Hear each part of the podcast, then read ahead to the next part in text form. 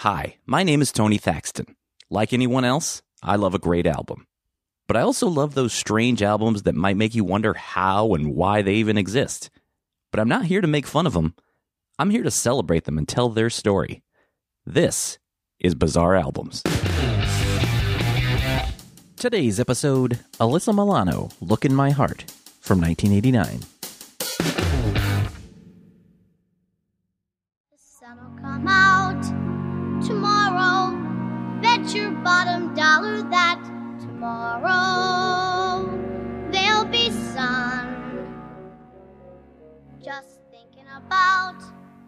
The original Broadway production of Annie opened in 1977 at the Alvin Theater, which is now known as the Neil Simon Theater. The musical is based on the 1924 comic strip Little Orphan Annie by Harold Gray. The show has music by Charles Strouse, lyrics by Martin Charnin, and a book by Thomas Meehan. The show was a huge success and was nominated for 11 Tony Awards, winning seven. Its success led to several productions in different countries, as well as a touring company. One of the touring companies in the late 70s cast the future Brat Pack member Molly Ringwald as the orphan Kate. They forgot my birthday. A few years later, taking over that same role was Alyssa Milano. Your clothes may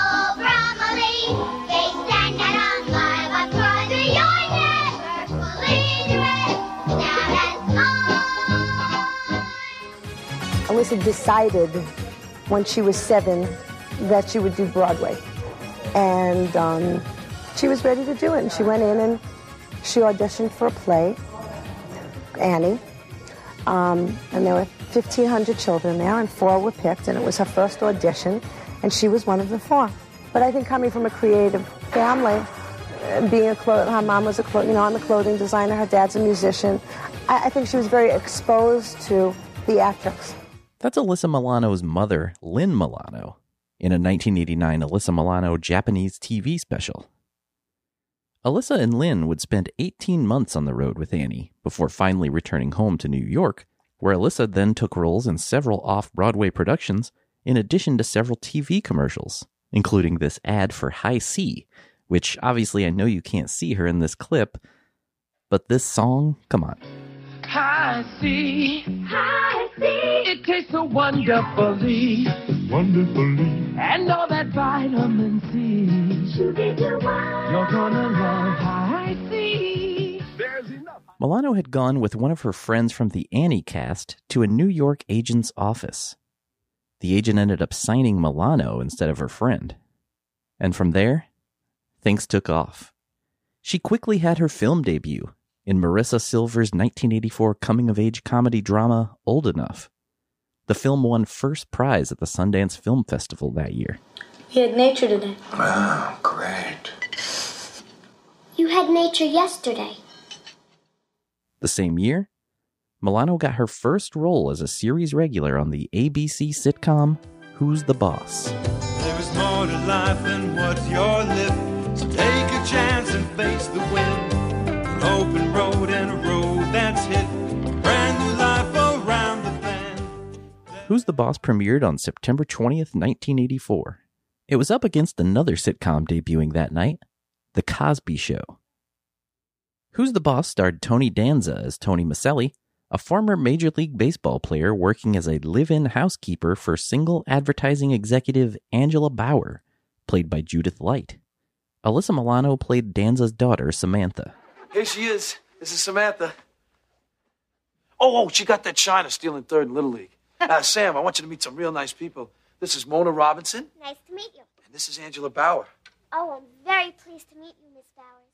You have a lovely home and you're so pretty. Oh, thank you. I'm very flattered. That's the idea. Who's the Boss ended up being one of the most successful sitcoms of the 80s, lasting for 196 episodes over eight seasons. The show was nominated for over 40 awards, with Milano winning two Young Artist Awards and three Kids' Choice Awards. In 1985, Milano would appear with Arnold Schwarzenegger in the action film Commando. They hunted him down, murdered his friends, and took the only thing he would kill for. You gotta cooperate. Right? Wrong. Now, somewhere, somehow, someone's gonna pay. Remember Sally when I promised to kill you last? I lied. Arnold Schwarzenegger. Commando. Let's party. Commando premiered on October 4th, 1985. It was a box office success, debuting at number one, and it ended up grossing over $57.5 million during its theatrical run. But let's jump ahead a few years to 1989. That's when Commando was shown on the Japanese channel TV Asahi. This airing of the film was dubbed by the voice actors, I'm going to try my best with these names, Tesso Gendo and Mika Doi. It helped them launch huge careers in anime voiceovers. The translation was done by Katsushige Hirata, who also translated films like Star Wars and Lord of the Rings for Japanese audiences. With this dubbed version, Commando became massively popular in Japan. 俺たちに協力しろ。OK? OK! If you heard the recent episode of Bizarre Albums about Edward Furlong, you heard me mention the importance of marketing in Japan. Commando's newfound popularity led to Alyssa Milano doing commercials for chocolate milk and pasta. パスタで育ったアリッサそうアリッサはパスタっ子 In that commercial, the bottom of the screen reads Song by Alyssa Milano. And soon after, the song would be released as a single, and Milano was signed to a four album deal with Canyon International Records. So on March 21st, 1989, Alyssa Milano released Look in My Heart on Canyon International. The album begins with its title track, the same song that was featured in the pasta commercial. It was released as a single and had a music video. There was also a Japanese TV special titled Look in My Heart. In the special, she talked about several of the album's songs and what they were about. Sometimes I'm afraid to show my feelings. But I've found that sometimes happiness only comes from letting your feelings out. Look in My Heart is a song about showing your feelings.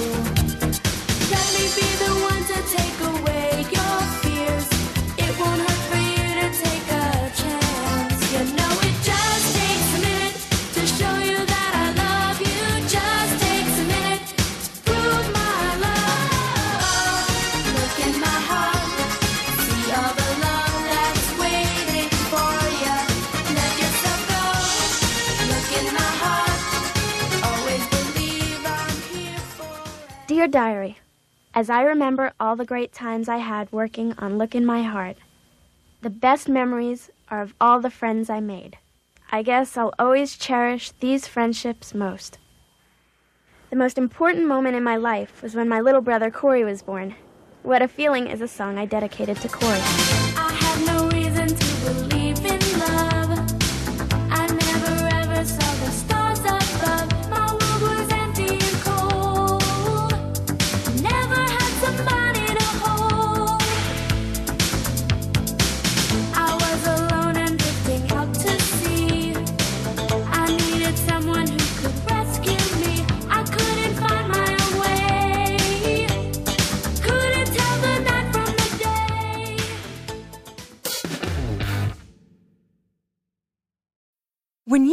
Mealtime inspiration, it's worth shopping Kroger, where you'll find over 30,000 mouthwatering choices that excite your inner foodie. And no matter what tasty choice you make, you'll enjoy our everyday low prices, plus extra ways to save, like digital coupons worth over $600 each week. You can also save up to $1 off per gallon at the pump with fuel points. More savings and more inspiring flavors make shopping Kroger worth it every time. Kroger, fresh for everyone. Fuel restrictions apply. Another day is here, and you're ready for it. What to wear? Check. Breakfast, lunch, and dinner? Check. Planning for what's next and how to save for it? That's where Bank of America can help. For your financial to-dos, Bank of America has experts ready to help get you closer to your goals. Get started at one of our local financial centers or 24-7 in our mobile banking app. Find a location near you at bankofamerica.com slash talk to us. What would you like the power to do? Mobile banking requires downloading the app and is only available for select devices. Message and data rates may apply. Bank of America and a member FDIC. Up next is the album's first non single, well, for Milano anyway. It's a cover of Da Do Run Run, a song written by Jeff Barry, Ellie Greenwich, and Phil Spector, and had been a top five hit for the Crystals back in 1963. Here, Da Do Run Run is part of a medley mixed with Magic in Your Eyes. Magic in Your Eyes is a new song written for the album by its producer Joey Carbone and Milano's father, Tom Milano. Tom Milano worked as a film music editor, with credits including The Hunt for Red October, True Romance, and Spider Man 3, just to name a few. Tom Milano also did the drum programming here. The song also features some saxophone from David Woodford, making the song sound very much like an 80s sitcom theme here. Woodford has also appeared on some albums I've covered on the show before The California Raisins and The Simpsons Sing the Blues.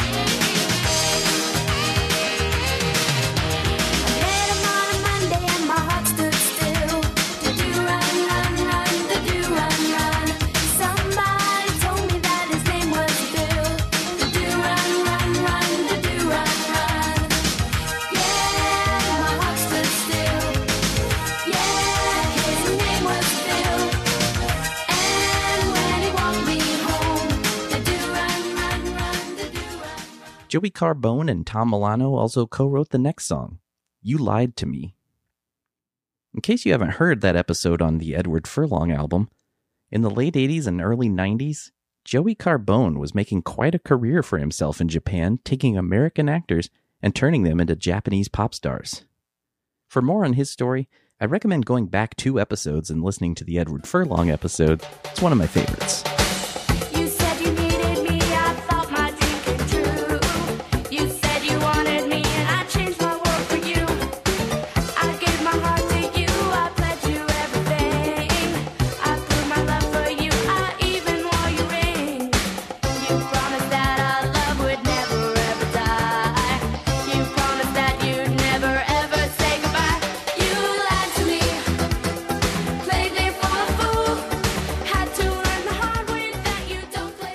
Next is Kimiwa Sunshine Boy, which translates to You Are My Sunshine Boy. But there are some variations of the album with this. For the album's vinyl release in South Korea, Kimiwa Sunshine Boy is for some reason replaced by a song called The Best in the World, which would also be the title of Milano's greatest hits and remix album released in Japan the following year.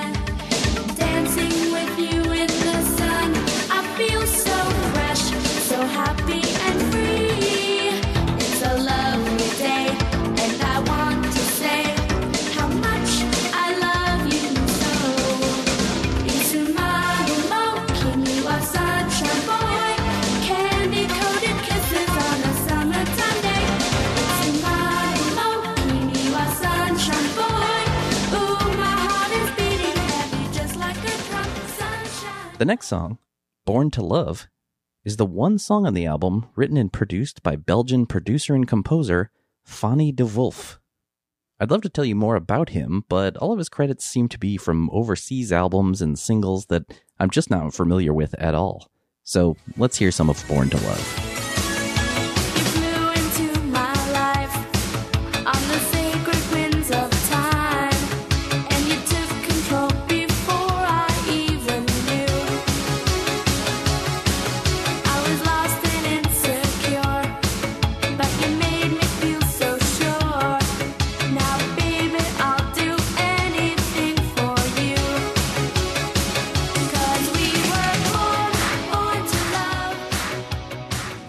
Waiting for My Star is a song co written and arranged by Mark Davis. Davis is a producer, keyboardist, songwriter, and arranger who's done work on over 30 gold and platinum albums. He's worked with legendary artists like Smokey Robinson, Diana Ross, Marvin Gaye, Stevie Wonder, and the Jackson 5.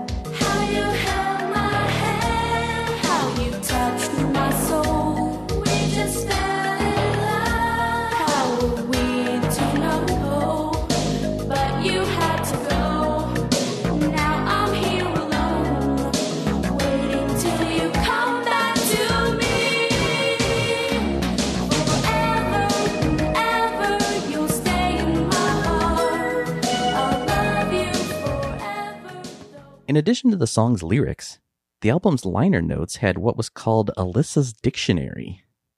It was all written in Japanese, but some of the entries include ice hockey, gooey chocolate, and teen steam, which was the name of a workout video that Milano released in the US. Milano sang in that as well.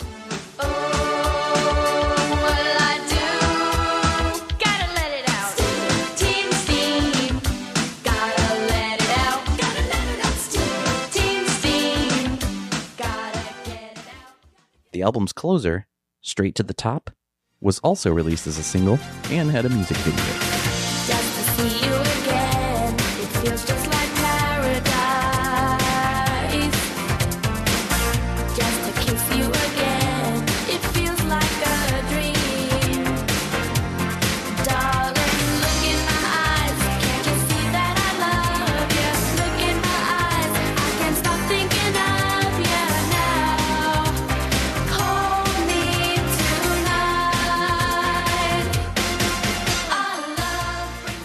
Album was only released in Japan, South Korea, Singapore, Indonesia, and Thailand. It peaked at number 68 in Japan. Despite some success there, Milano never wanted to bring her singing to the US. In a 1991 interview with the LA Times, Milano said, quote, A lot of actors who release albums here are laughed at. I'm not interested in crossing over. I'd much rather have it released where it's appreciated than laughed at. End quote. I never even got into any of the session players here. They include Dennis Belfield, who not only played on the Edward Furlong album, he's also worked with Kris Kristofferson, Neil Young, Ringo Starr, and the Monkees, among so many others. Tampa Lann sang backing vocals. She's also appeared on songs with the Bee Gees, Kenny Loggins, and Wild Cherry. Plus, there's guitarist John Go, maybe it's John Gao, G O U X, not sure how to say it. Anyway, he played with Randy Newman on the Toy Story soundtrack. He's played with Barry Manilow, Christina Aguilera, and in 1982, he played on an album for the star of the TV series The Greatest American Hero, William Katt. But that is for another time. Thank you for listening to Bizarre Albums. If you like the show, please subscribe and leave a review. It helps people find the show. You can also follow the show on Twitter and Instagram at Bizarre Albums, and I'm at Tony Thaxton. You can also like Bizarre Albums on Facebook and visit bizarrealbums.com. And if you still want more Bizarre Albums in your life, sign up for weekly bonus episodes of Bizarre Singles and more at patreon.com slash bizarre albums. And as always, if you know of a Bizarre album you'd like to hear featured, please tweet the show. I'd love to hear from you. You can even email me at bizarrealbums at gmail.com. My name is Tony Thaxton, and I'll see you next time on Bizarre Albums.